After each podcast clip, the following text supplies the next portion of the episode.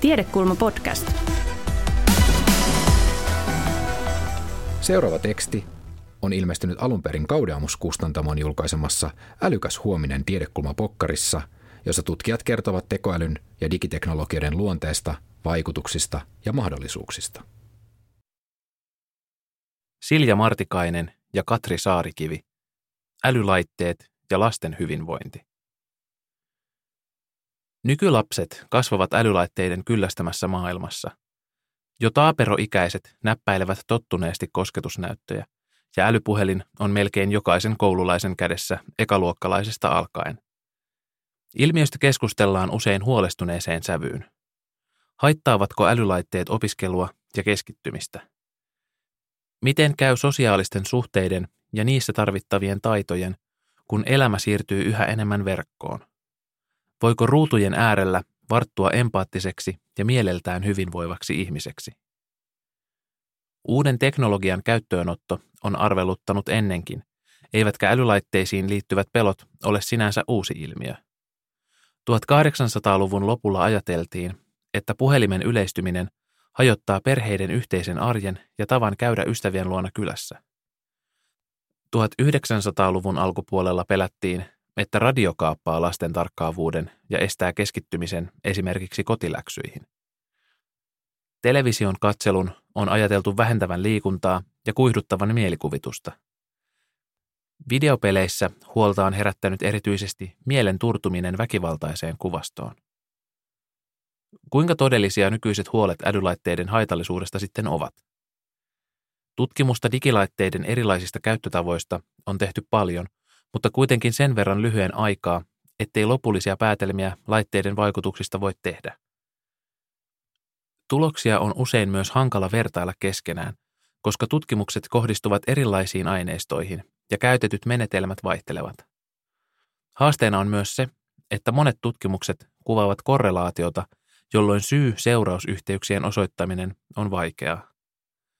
Muita kuin korrelaatioita kuvaavien tutkimusten tekeminen voi kuitenkin olla eettisesti kyseenalaista, jotta voitaisiin esimerkiksi sanoa, että digilaitteiden käyttö lisää lasten pahoinvointia, tulisi kokeessa systemaattisesti lisätä yhden lapsiryhmän laitteiden käyttöä, kun toisessa ryhmässä käyttö pysyisi ennallaan. Jos lähtöoletuksena on, että kokeesta voi olla lapselle haittaa, sitä saattaa olla mahdoton toteuttaa. Onneksi pitkittäistutkimuksista voidaan saada korrelaatioita hieman vahvempaa näyttöä älylaitteiden vaikutuksista. Niissä seurataan lasten voinnin muuttumista pitkällä aikavälillä ja sen yhteyttä älylaitteiden käyttöön. Tässä luvussa esittelemme tämänhetkistä tutkimustietoa siitä, miten älylaitteiden käyttö on yhteydessä lasten ja nuorten hyvinvointiin ja oppimiseen. Erityisesti käsittelemme sitä, miten älylaitteiden käyttö saattaa vaikuttaa vuorovaikutukseen ja onko sillä merkitystä empatian kehittymiselle. Lopuksi esitämme tutkimustiedon pohjalta konkreettisia suosituksia tasapainoiseen älylaitteiden käyttöön. Digitaalinen media ja psyykkinen hyvinvointi. kaksituhattayhdeksäntoista julkaistussa Oxfordin yliopiston tutkimuksessa selvitettiin digitaalisen median käytön yhteyksiä nuorten psyykkiseen hyvinvointiin.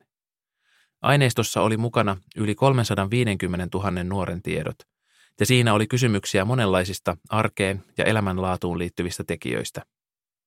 Tutkimuksessa havaittiin pieni negatiivinen, mutta tilastollisesti merkitsevä yhteys digitaalisen median käytön ja psyykkisen hyvinvoinnin välillä.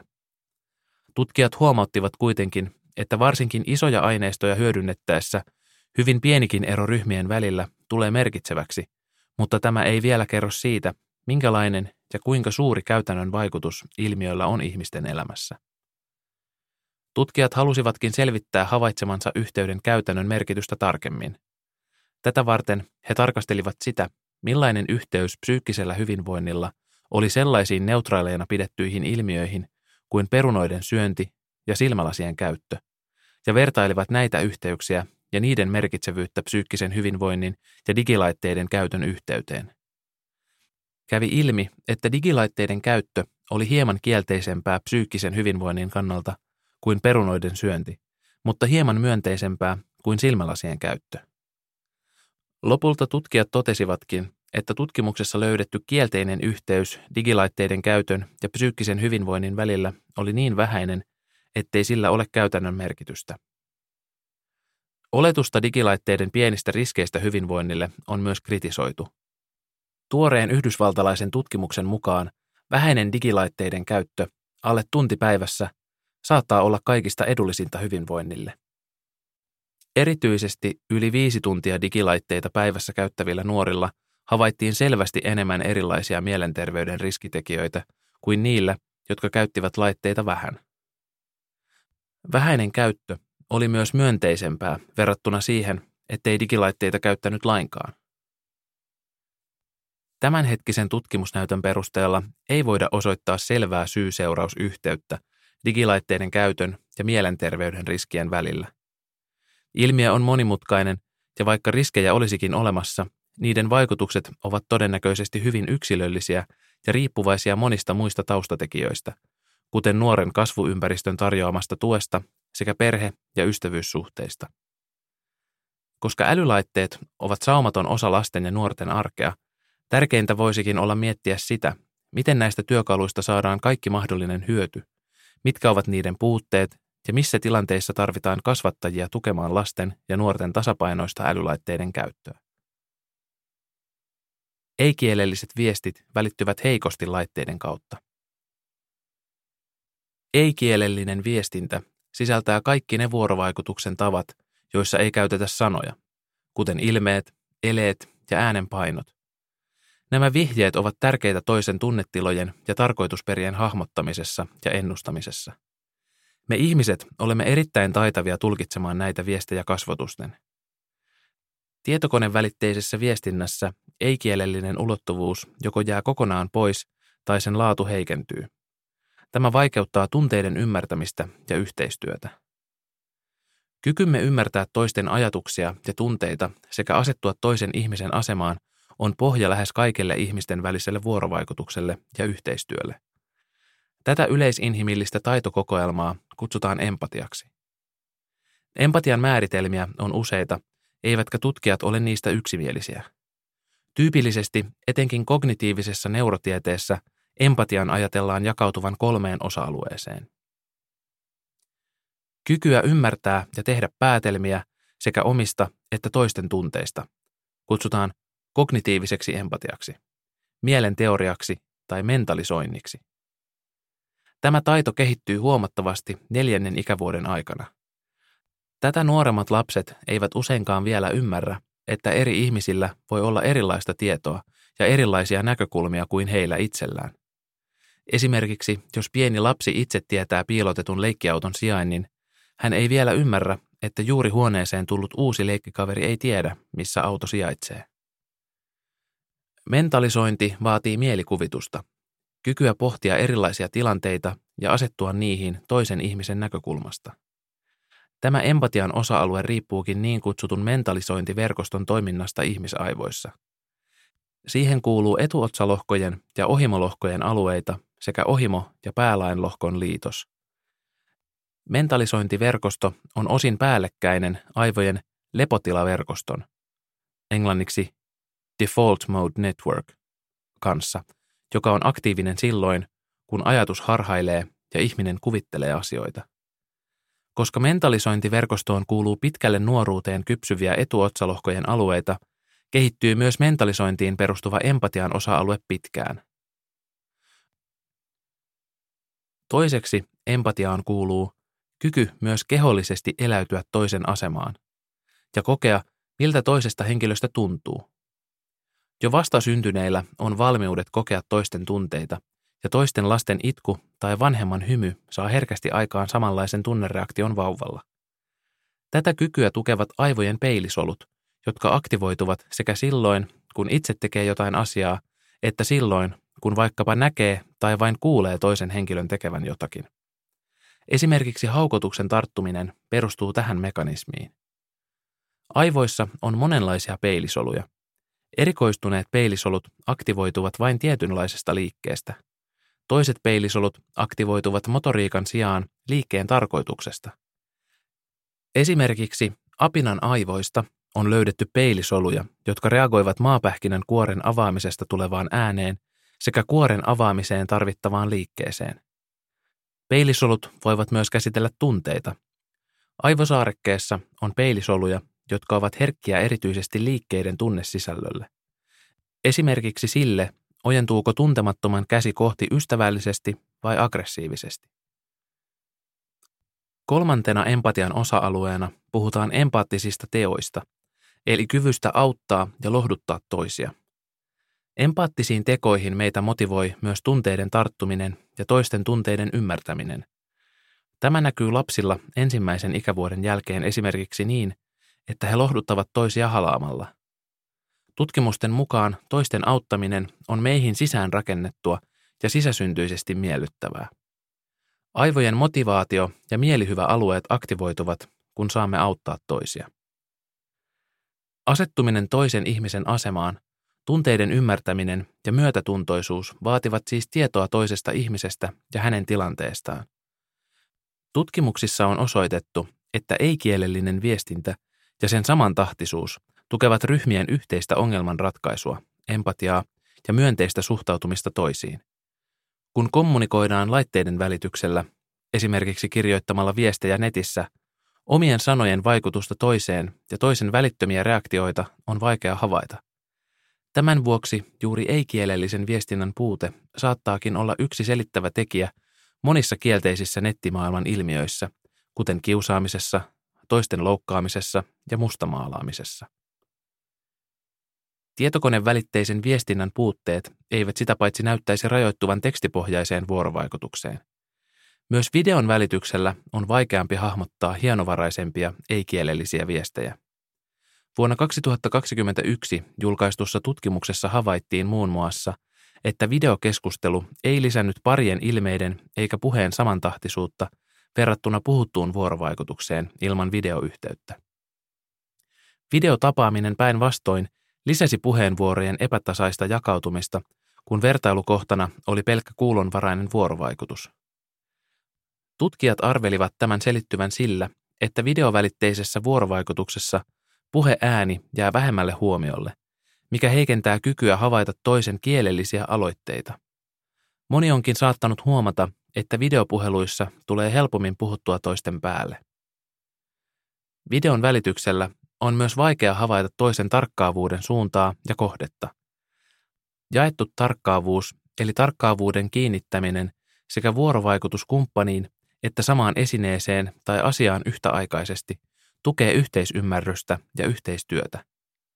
Jaettu tarkkaavuus vaatii kuitenkin myös tietoisuutta siitä, että molemmat tarkkailevat samaa asiaa, mikä ei ainakaan tavanomaisilla digilaitteilla vielä onnistu. Lisäksi katsekontaktin luominen videopuhelun aikana on mahdotonta, sillä jos katsomme keskustelukumppanin videokuvaa, katsomme ohi kamerasta ja päinvastoin. Katsekontaktin tiedetään tukevan aivojen rytmisen toiminnan tahdistumista muun muassa opetustilanteissa. Aivojen tahdistuminen on yhteydessä esimerkiksi yhteenkuuluvuuden kokemukseen sekä parempaan suoriutumiseen ongelmanratkaisutilanteissa. Edellä mainittujen puutteiden vuoksi vaikuttaakin siltä, että vuorovaikutus digilaitteiden välityksellä ei vielä yllä kasvokkain tapahtuvan vuorovaikutuksen tasolle. Yhdessäololle kasvotusten olisi siis hyvä varata tarpeeksi aikaa, varsinkin lasten kanssa, jotka vielä harjoittelevat monia tärkeitä vuorovaikutustaitoja. Empatia kehittyy vuorovaikutuksessa. Jo vastasyntyneillä on valmiuksia empatiaan. Tämä näkyy muun muassa siinä, että vauvat ovat kiinnostuneempia ihmisistä kuin esineistä tai asioista. He katsovat pidempään ihmiskasvoja ja myös imitoivat kasvojen liikkeitä. Kehittyäkseen empatiataidot vaativat kuitenkin vastavuoroista vuorovaikutusta, hoivaa ja yhdessäoloa toisten ihmisten kanssa. Empatian kehitykselle tärkeä vuorovaikutuksen piirre on muun muassa vanhemman tai ensisijaisen hoitajan sensitiivinen läsnäolo. Se, että hän pyrkii tulkitsemaan lapsen tunteita ja tarpeita ja vastaamaan niihin oikein ja oikea-aikaisesti. Lisäksi keskeistä on, että vanhempi sanallistaa lapsen tunteita ja toiveita sekä muutenkin käyttää tunteita ja ajatuksia kuvaavia sanoja vuorovaikutuksessa lapsen kanssa. Myös vuorovaikutuksen samantahtisuus vahvistaa empatiakykyjä. Esimerkiksi taipumusta auttaa toisia. Kykyä säädellä omia tunteita ja toimintaa tukee aikuisen lapselle tarjoama säätelyapu, lohduttaminen ja rauhoittaminen sekä tarvittaessa myös lapsen kiinnostuksen herättely yhteiseen tekemiseen. Mitä pienemmästä lapsesta on kyse, sitä tärkeämpää vastavuoroinen kasvokkain tapahtuva vuorovaikutus on empatian, omien vuorovaikutustaitojen, itsetunnon ja tunteiden käsittelyn kehitykselle. Tämän takia usein nostetaankin esiin huoli siitä, että älylaitteiden käytöllä olisi haitallisia vaikutuksia pienten lasten kehitykseen. Asiaa tarkastellaan usein kahdesta näkökulmasta. Ensinnäkin, miten lapselle tärkeiden hoitajien älylaitteiden käyttö vaikuttaa lapsen hyvinvointiin, ja toiseksi, miten lasten ja nuorten oma älylaitteen käyttö arjessa vaikuttaa tunnetaitoihin ja ystävyyssuhteisiin. Heikentävätkö älylaitteet vuorovaikutusta? Tutkimusnäyttö vanhempien älylaitteiden käytön vaikutuksista vanhemman ja lapsen väliseen vuorovaikutukseen on vielä hataraa. Ilmiöön perehtynyt psykologian tutkija Katrin Braune-Kirkau kollegoineen kävi läpi kaksitoista tutkimusta, joissa oli selvitetty vanhemman älypuhelimen käytön merkitystä vanhemman ja lapsen vuorovaikutuksen laatuun. He toivat esiin, että älypuhelimen käyttö voi häiritä vuorovaikutusta kahdella tavalla. Huomio voi suuntautua pidempikestoisesti pois vuorovaikutuskumppanista, kun laitteen käyttöön uppoudutaan. Vuorovaikutus voi myös keskeytyä hetkellisesti laitteen vuoksi, kun tarkistetaan vaikkapa ilmoituksia ja viestejä. Puhelimen käyttöön uppoutumisella oli enemmän kielteisiä vaikutuksia kuin puhelimen tarkkailulla silloin tällöin.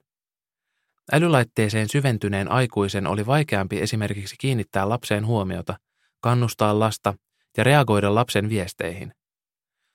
Lapset vaikuttivat tällaisissa tilanteissa turhautuneelta, he saattoivat vetäytyä vuorovaikutuksesta tai toisaalta hakea vanhemman huomiota kielteisillä tavoilla. Lisäksi on esitetty, että lapsen olisi vaikeampi saada aikuisen huomio tämän keskittyessä älylaitteisiin kuin silloin, kun tämä lukee esimerkiksi kirjoja tai lehtiä. Laitteet ja sovellukset nimittäin suunnitellaan tarkoituksella koukuttaviksi ja houkutteleviksi, jolloin ne myös kaappaavat ihmisen huomion herkemmin. Näyttää siis siltä, että älylaitteeseen uppoutuminen ainakin hetkellisesti haittaa vanhemman kykyä reagoida lapseen sensitiivisesti. Vielä ei kuitenkaan ole riittävästi tutkimusnäyttöä vanhemman älypuhelimen käytön pitkäaikaisemmista vaikutuksista vanhemman ja lapsen vuorovaikutukseen. Toisin sanoen, emme tiedä, vaikuttaako älypuhelimen käyttö kielteisesti lapsen ja vanhemman vuorovaikutukseen ainoastaan sillä hetkellä, kun aikuinen on syventyneenä laitteeseen, vai voiko käytöllä olla myös pidempiaikaisia kielteisiä vaikutuksia vuorovaikutukseen ja sitä kautta kehitykseen. Lisää tutkimusta siis tarvitaan siitä, miten vanhemman älylaitteiden käyttö vaikuttaa vuorovaikutukseen. Tämän lisäksi tulisi ottaa huomioon se, minkälaisiin asioihin laitteita käytetään.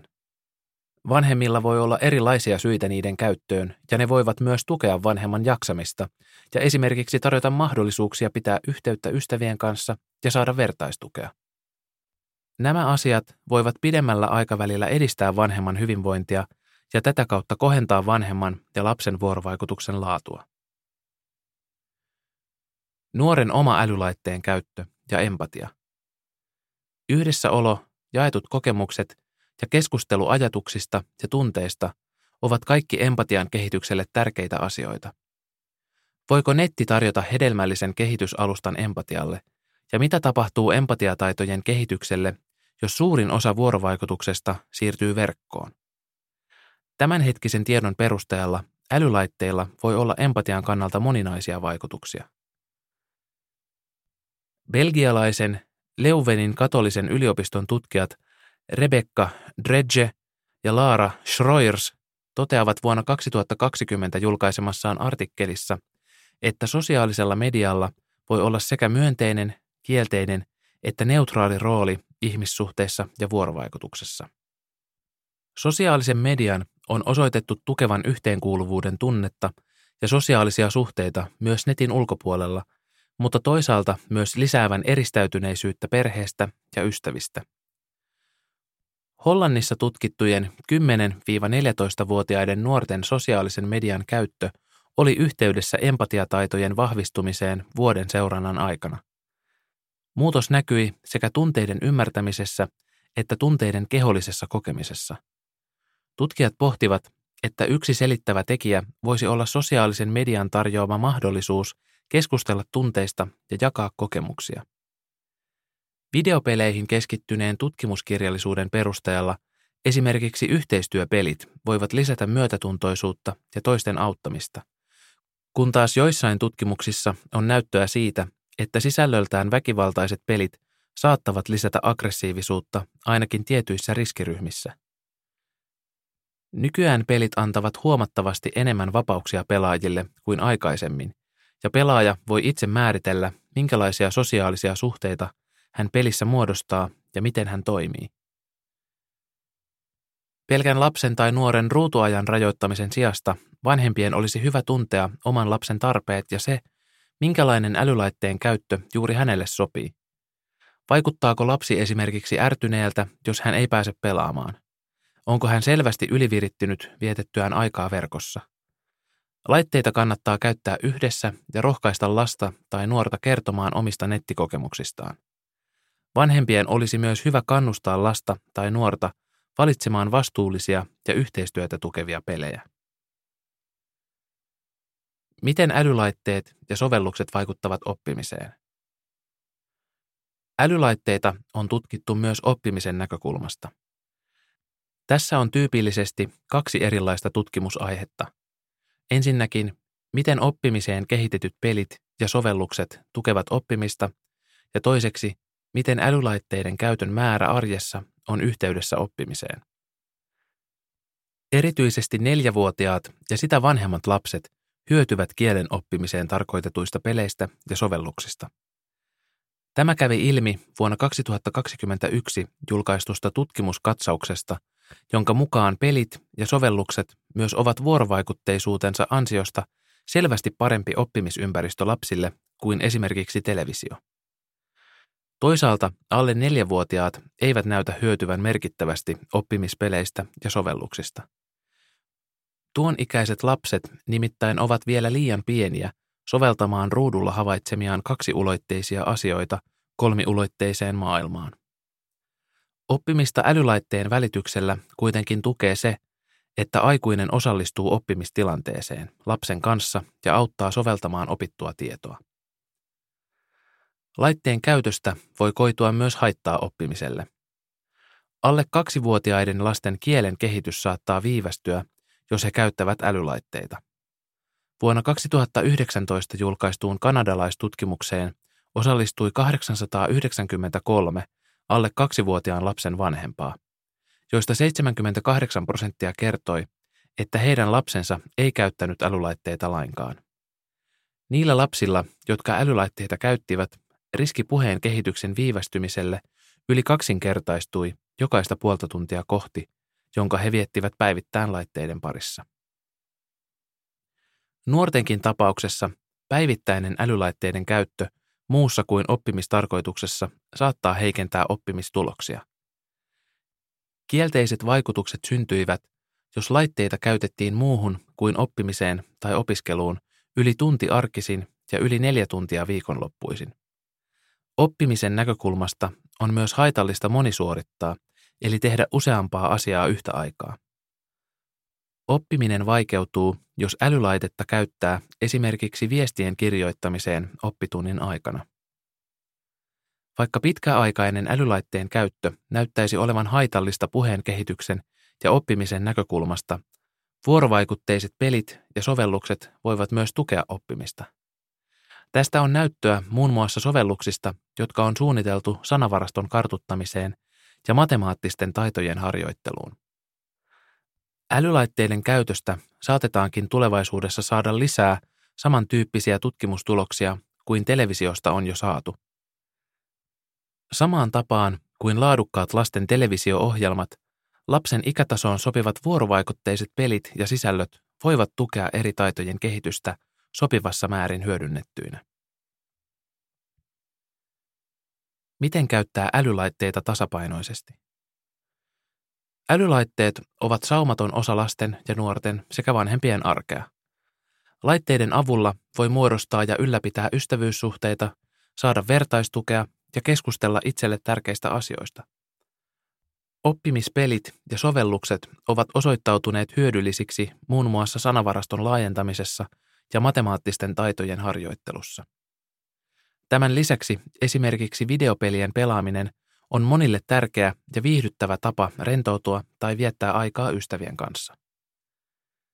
Älylaitteiden riskit on kuitenkin hyvä tunnistaa. Varsinkaan kaksivuotiaat ja sitä nuoremmat lapset eivät vielä hyödy oppimissovelluksista, ja heidän tapauksessaan laitteiden käyttö saattaa myös viivästyttää puheen kehitystä. Runsaasta älylaitteiden käytöstä arjessa voi olla haittaa myös isompien lasten ja nuorten oppimistuloksille, ja joidenkin tutkimusten mukaan myös psyykkiselle hyvinvoinnille. Kommunikaatio älylaitteen välityksellä ei vedä vertoja kasvokkain tapahtuvalle vuorovaikutukselle, koska laitteet eivät välitä hienovaraisimpia, ei-kielellisiä viestejä ihmiseltä toiselle.